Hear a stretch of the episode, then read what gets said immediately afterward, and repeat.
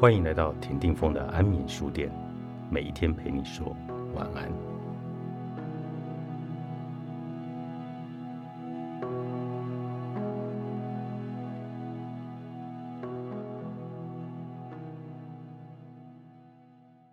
原本不敢迎接挑战，是因为害怕那个过程会让自己难过。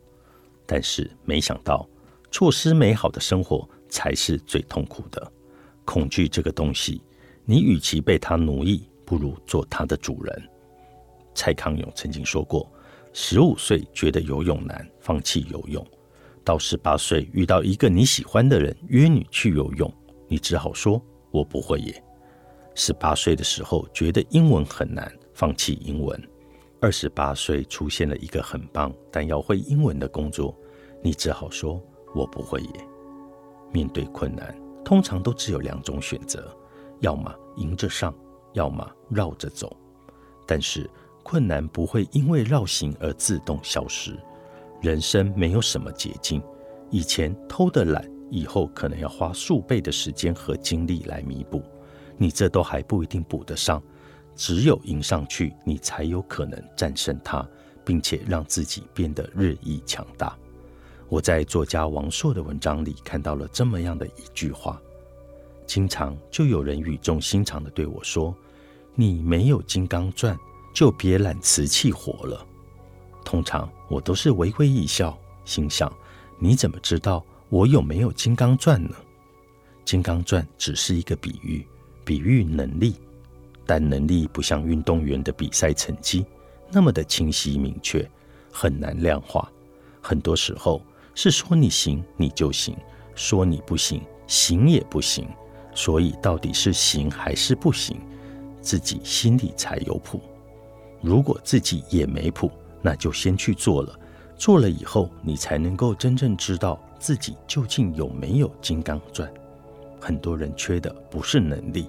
而是这种自我肯定的态度，他们因为缺乏自信而畏惧，所以永远不会拥有自己的金刚钻，自然也永远做不了瓷器活。这个时代就是酸民特别多，可能有人非要抬杠说：“我就是不想要什么金刚钻，也不想要体验什么精彩绝伦的生活，更不想要闯关一样的不停的去挑战自己，让自己活得太累。”做人何必非要这么为难自己呢？平平淡淡也很好。不是有句话说，如果你觉得你生活轻松，一定是有人替你负重前行。果真如此，恭喜你，你真的很幸运。但愿这份幸运能常伴你一生。在我写下这些文字的时候，手机里弹出了一条新闻：一个刚生完孩子五个月的二宝妈妈，因为儿子从床上掉了下来。被老公呵斥，也不用上班，连带个孩子都带不好。婆婆也跟着过来训斥，在与丈夫对打之后，她从五楼阳台下一跃而下。讨论区里很多的网友为她感到悲伤和不平。有人说，她虽然不上班，但是她每天带孩子、做饭、做家务，一样很辛苦。还有人说。女人本来就为儿女、为家庭付出的更多，还要受到丈夫的冷遇，这对女人来说根本就不公平。说的对，可是这个世界从来都是不公平的。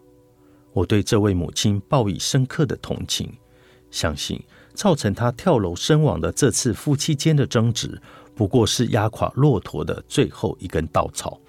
一个人丧失了生的意志。大概是长久以来的生活出现了严重的问题，被生活逼疯的时候，真的可能每天都想跳楼。一个人被某件事长期困扰，或者深陷在消极的状态中出不来的时候，大部分也都是这些小事所引发的蝴蝶效应。有些人在年轻的时候轻巧地绕过了很多的困难，最后他们通通集合到眼前。堆积成了一座难以逾越的山。话又说回来，连死都不怕，怎么反而怕出去工作赚钱，过自主一点的人生呢？我认识的很多朋友都是左手带孩子，右手在工作，有的一边带孩子一边写书，有的一边带孩子一边在做自媒体，有的一边带孩子一边在开店，当然很苦很累，也有崩溃大哭的时候。但是，就像你无法让男人和女人各怀孕五个月一样，你也没有办法向这个世界伸手索要公平。有的人虽然日子过得苦一点、难一点，但是生活的方向始终在自己的手上，难关总会过去的。有的人怕苦、怕累、怕麻烦，最后却过上了又苦又累又麻烦的生活。说到底，强大的人都是有选择的人。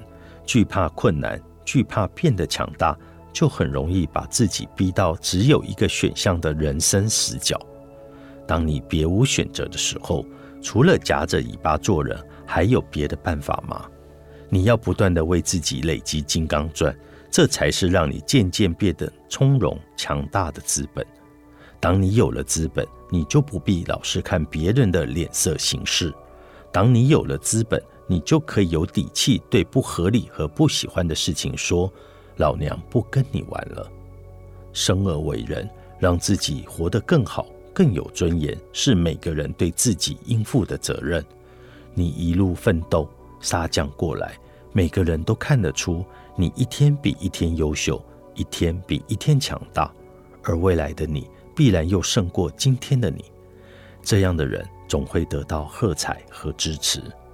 最后，请记住南非总统曼德拉的话吧：我们最深的恐惧不是我们自己的不足，我们最深的恐惧是我们强大到无法衡量。这正是我们的光亮，而不是我们的黑暗。让我们恐惧。我们问问自己：我凭什么是耀眼的、动人的、不可思议的？事实上，你凭什么不是呢？你最该讨好的人是你自己。作者：米夏，时报出版。